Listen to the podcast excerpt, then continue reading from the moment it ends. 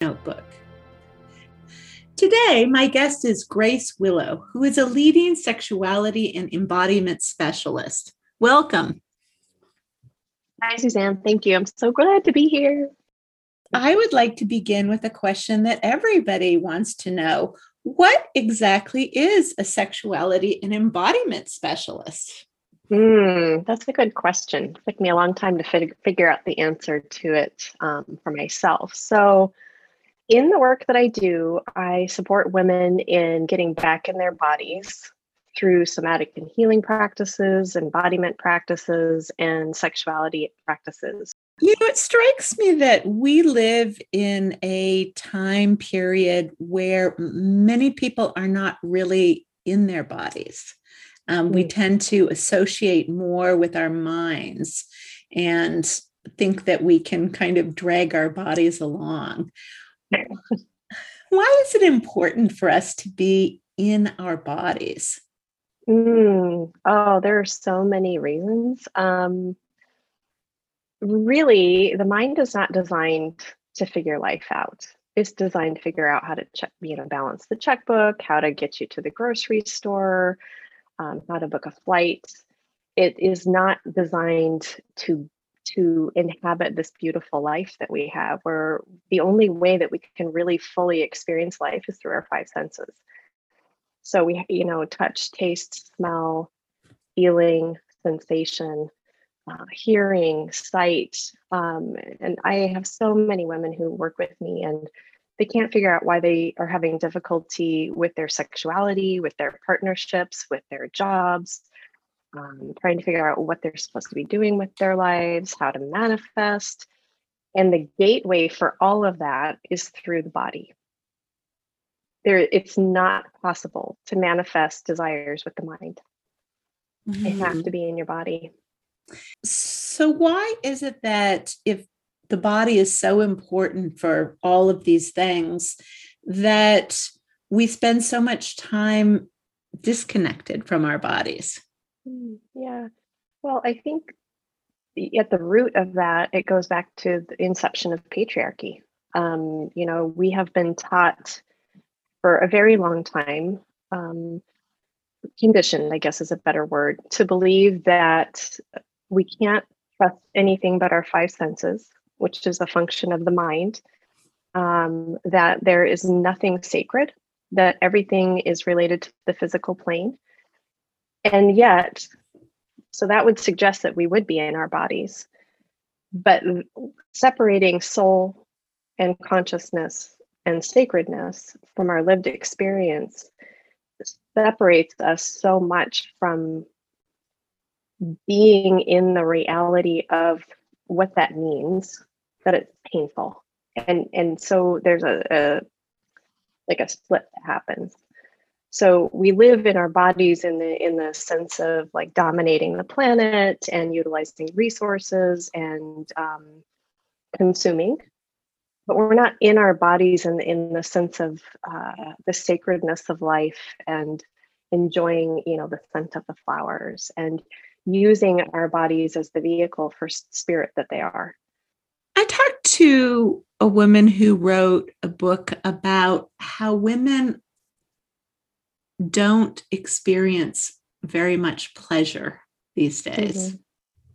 Um, do, is that something that you see in your work? Women specifically having difficulty experiencing pleasure or even knowing what pleasure is? Oh, yeah. Yeah. Yeah. And again, I think the root of this is in patriarchy, which is a system of oppression and suppression that doesn't just impact women, it impacts men and women and transgendered people. Um, and people who identify as non-binary. But speaking of women specifically, we have been conditioned um, through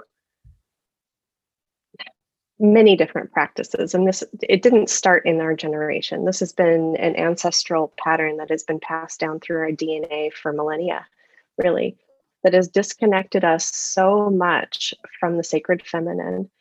And put upon us the idea that women's value is inherently tied to our performance. And that means uh, getting married, having children, having a degree, And then on top of that, it's layered with the expectation that we are super mom, super employee, super woman, super cook, super, you know, it, you know, we there and and our pleasure is subjugated to well, if you've earned it, well, how can we possibly earn it if we're constantly never good enough? You know, which is so part of the system, right? To never be part of enough. the system, right? It's it's built into the system.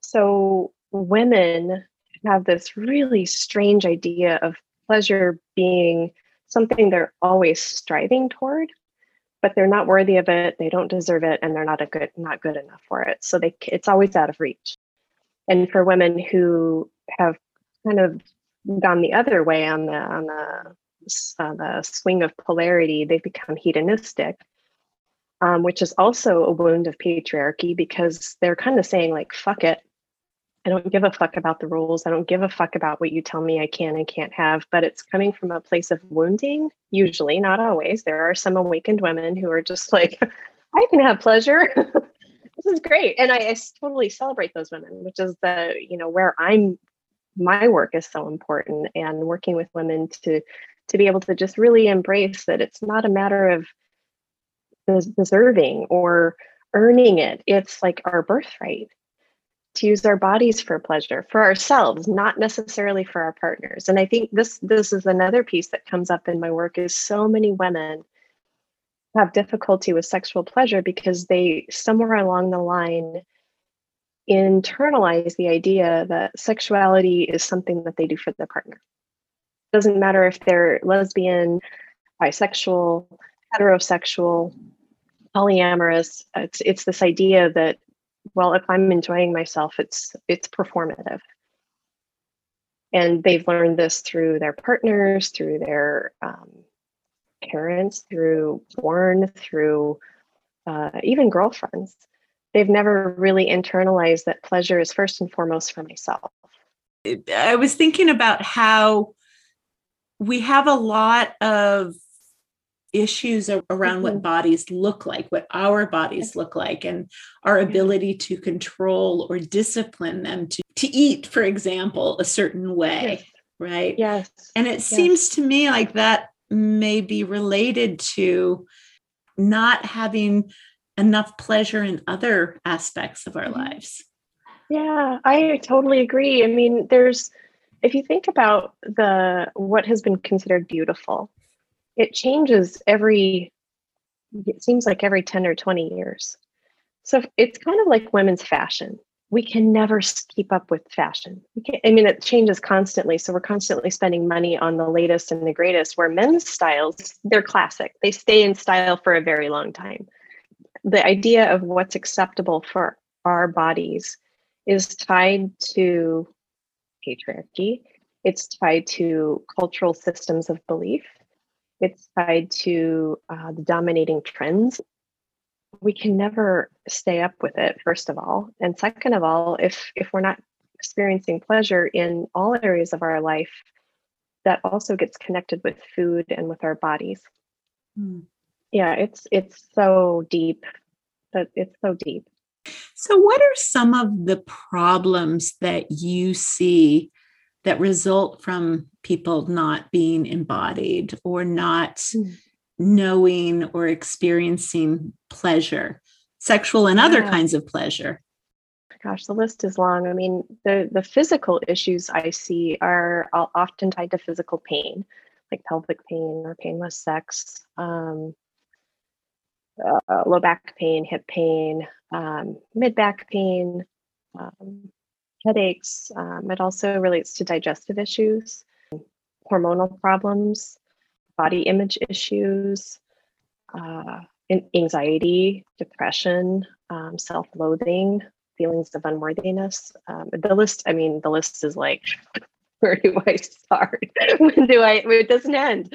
It just doesn't end. I mean, you know, the, and it's the presenting issue or issues that people come to me for when we start working together, it, I think they're so surprised that like how deep the rabbit hole goes.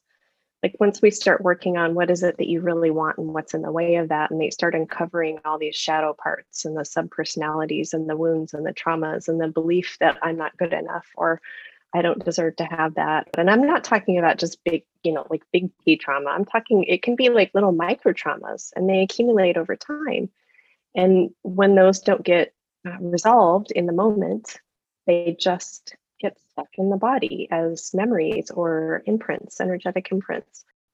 Yeah, spiritual pain. Or, uh, you know, some of the issues that people are surprised to come out is um, how much their lack of permission to be in a body is also connected to not being able to really connect to why they're here and what is their genuine what their genuine contribution is in life or what most people would call life purpose I'm wondering if we could talk about your path as a healer. How did you end up finding your way to being a sexuality and embodiment coach? I want to say it was started with birth. I, I came in with a very big knowing, and uh, you know, my reality didn't match my knowing, and I kind of felt like, what? Where the hell am I? I got dumped on the wrong planet. Um, and then over time, I just gradually suppressed all that because, um, you know, when people come in with a lot of knowing, as as many of the women that I work with do, they have to repress that and and just keep themselves safe to get through the circumstances of their childhoods. So basically, I was walking around like a muggle for probably four years old until I was 29, and then I was blessed with a, um, a car accident. I was T-boned at 60 miles an hour um, I had a traumatic brain injury and irritable bowel syndrome and um, horrible insomnia, debilitating mood swings. Um, yeah, I mean, the list of diagnoses that I had at that time was pretty mm. significant. And I was basically non functional for 18 months. I couldn't work. I couldn't take care of my daughter. I couldn't even cook. I didn't know how, like, I could set the house on fire it was it was pretty bad yeah and I, I just remember going to the doctor and that him saying well you're just going to have to learn to live like this and i went not an option not an option and that is where that piece of me from childhood that knew who i was somehow that got activated by him telling me that and it reached a core knowing within myself that i knew i could heal and if he didn't believe it I was going to find somebody who did, and I did. I found a woman who um, she she never really worked with anybody like me before, like that kind of that level of injury. Um, and she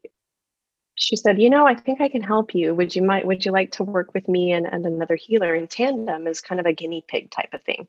And I said, I don't care what you do, just get me better. So yeah, I was pretty hopeless at the time. And I just I didn't actually know if it, anything was going to work, but I was willing to try. So after one session, I had a complete recovery for about four months, and then some symptoms started coming back. And so, of course, I went back, like, give me more. and after that, I had a complete recovery, and it's just been it's it's like it never even happened. And if I didn't have the medical records and the like the 18 months of yeah, I was like not able to work. I could, you know, I couldn't drive. I, I, I kept actually kept the um, yoke prism glasses that I wore as a reminder of what it had been like. And my daughter and I refer to those as the head injury days because I have basically no memory, no memory of 18 months of my life. Wow. Wow. And that started me on the path of all of the training and the certifications and licenses that I now hold. And then So the things that that had helped you to to cure yourself were also the things that became your curriculum to study and incorporate. Yeah. Yeah, yeah, because I thought if these things could help me, knowing how I don't even know the word to use, um, non-functional, like at the very bottom rung of what could possibly be going on in my life besides dead. I mean, um, could have been worse. I could have been in a coma, um, but it was pretty bad. And so I thought, you know, if this could help me, knowing how things were, then I need to learn how to do this so I can help other people. Um, so I did. I started taking classes and I trained with other healers and teachers, some pretty powerful, um, intuitive leaders in, in the world uh, today. Um, and after about 10 years, I got to the point where I wasn't really learning from humans anymore. So I started just going directly to source. And then that also, um, about three years ago, I was uh, struggling with pelvic pain. So that was kind that was there were, there were other things after I did my own healing journey where you know I was in relationships and not really honoring myself. You know, it's it's as healers we say we're, we're not always the ones that take our own medicine.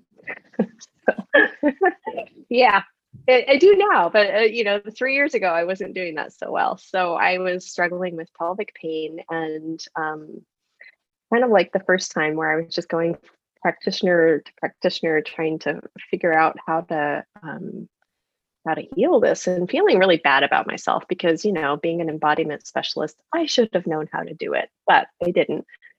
And then I uh, found Tami Lynn Kent, and I got certified in holistic pelvic care and then I I started looking at all the all the all the training I had, all the certifications I had, and I went, wait a minute.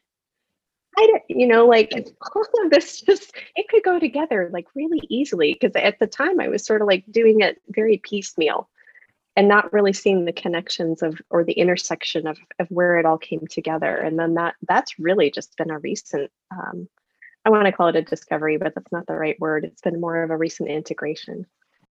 I'm wondering if you could talk about how it is that you address these core issues and mm-hmm. any ways that you can see that we actually can heal as opposed to oh. be constantly in the process of healing. I do think that there it really is a a journey. Like I don't believe that there's a destination because whether it's the end of this life or you know the end of a healing of a particular pattern we're always going to be going on to another level of evolution you know? So it could be in this life or body or it could be after this life or body. But speaking particularly to what we're dealing with here when i work with women in my coaching business um, I hold a template of perfection for them. And that doesn't mean they have to look a certain way or their body has to look a certain way or that they have to heal to a point of quote unquote perfection. I'm holding a template for their original essence for them to step into because oftentimes they come with the idea that they're broken, first of all, that there's something wrong with them. Um, so I hold this very large template for them. And then in the work that we do, um, peeling back the onion layers, it's really a matter of um, identifying. So the gateway of the healing process is figuring out what do they want because we can we can approach it from well here's all the problems and we have to spend years and years and years healing all of it and that's exhausting and i wouldn't actually want to do that because um, i used to work that way and it's it feels like you never get anywhere. It's just like constantly working. And from the perspective that I work from, is what do you want? And why do you want that? And then from that place of desire, looking at what's in the way of that, and whether that's um, healing, you know, an ancestral pattern that's in the way of that, that says, I'm not good enough, or um, a belief of you have to work really hard to have what you want. Um, or a core belief that I'm flawed. So it, it really depends on the person and their journey, um, not only as from this particular lifetime, but the ancestral imprints that they bring with them, and then also their soul imprints. So um, I utilize a ton of tools. I have a toolbox that's so large, it's not even on my bio on my website. like it would be impossible to to put all of the things that I've trained in, but I, I put the major ones. So when I'm working with someone, starting with the lens of what what is it that you want and why, what will that give you? What would be different in your life? Um, how would your life be different? And then I I support them through all of the tools that I have. So it might be bringing in a somatic therapy tool It might be bringing in somatic trauma therapy, which is slightly different than somatic therapy. It might be an embodiment practice or a sexuality practice. It might be doing shadow work. Um, it might be doing energy healing. It just really depends on what they're bringing and how, how deep it goes. In doing this work, I'm wondering if you could talk about transformations that you have seen with mm. your clients. Yeah. Yeah, I um actually I'll share one. I just got a testimonial today from her and it was so beautiful to see um the transformation that she's had since we have started working together. Um so when we first started working together, she was a shell, really a shell of a person. She had no uh, belief in her value or her worth. Um, she was lying to her friends about things that she was doing because she was ashamed. Um, she was afraid of intimacy. Um, and so she would get into relationships and then always have kind of an exit, you know, like do some I don't want to give away too much because you know it's, it's so some of that's private. But um, in the work that we've been doing, she is now she. It's like she's a completely different person. It's like when she when we first started working together, she was kind of a shell, and now she's like a rounded out person with flesh and color in her skin and like coming to the session super excited um, she's uh, made a transition from having a job that she hated and she you know she just loathed and now she's fully stepping into her work as a um, she's an artist. So she's stepping into her role as an artist. She's now in a relationship that she's committed to. Um, she just registered for grad school and she's uh, i have a feeling she'll be accepted but she doesn't believe it yet. So part of the template that i hold for her. What is it that you enjoy about this work the most? Seeing women connect the dots to the things that have held them back from themselves and start to get their voice back and start to get their power back and to start holding boundaries for themselves and loving themselves and making choices that are honoring of, the, of themselves and like making radical changes and holding up their boundaries and asking for their needs and wants to be met and like taking up their their queen crown you know I, I remind people i work with all the time you're a queen put your crown on. Like you've forgotten who you are because they really have. So it's it's so gratifying to see women start to come back into themselves and start to love their bodies and love the thing the choices that they're making and um, start making choices that are really in alignment with their north star. And liberated sexually like you know we get to talk about sex too so that's always fun so yeah I've been talking today to Grace Willow, who is a leading sexuality and embodiment specialist. If people want to find out more about your work, where can they go? My website is gracejwillow.com. And I just want to mention that I will be offering a uh, six month healing journey called Pelvic Spa.